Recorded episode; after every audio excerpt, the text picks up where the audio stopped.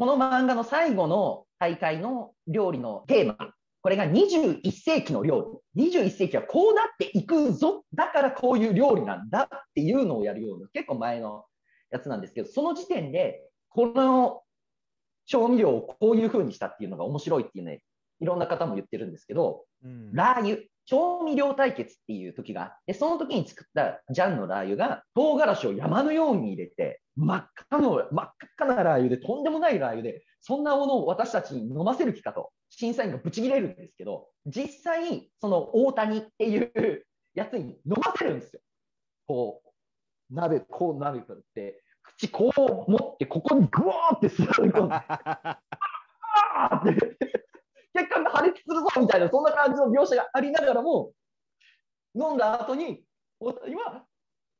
辛くない。いや、辛いんだが、それ以上に香りがすごいっていう。だから、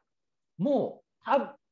そうで辛くないラー油だったり、あの食べるラー油ってあったじゃないですか。あれの先駆けみたいなのをここでやってて、へ実際問題、この時にジャンが作ったのは、そのラー油で普通にチャーハンを作るっていう。これがべらぼうに美味しそうに僕も見えて、で、YouTube とかネットではやっぱりその再現レシピをやってみようっていう人たちが何人かいて、作ってる人たちはみんな、これは今までの再現レシピで一番うまいかもっていう、もう、トリュフが入ってくっていうような。